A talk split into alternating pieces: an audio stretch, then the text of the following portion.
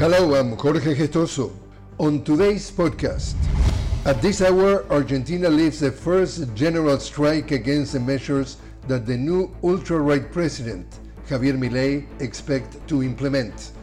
The strike was called by the main trade unions and social organizations against the so-called the DNU, the Decree of Necessity and Urgency that aims to modify 366 laws to deregulate the economy and against the so-called Omnibus Law, the 664 articles that, among some consequences, dismantle the laws protecting the environment in favor of the large multinational corporations.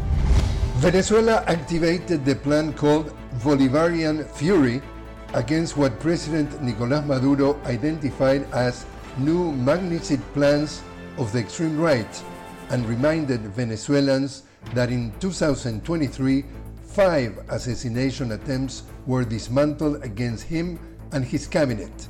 The new plan was supported by a multitudinary demonstration in the east of Caracas. In parallel, in another sector of the capital, took place a demonstration called by the disqualified right wing opposition candidate Maria Corina Machado. And Turkey receives the visit of the president of Iran, Ebrahim Raisi, who is being received in an official visit by Turkish President Recep Erdogan. And that's our world news. I'm Jorge Gestoso. Please join me on another podcast of the news with Jorge Gestoso. Talk to you then.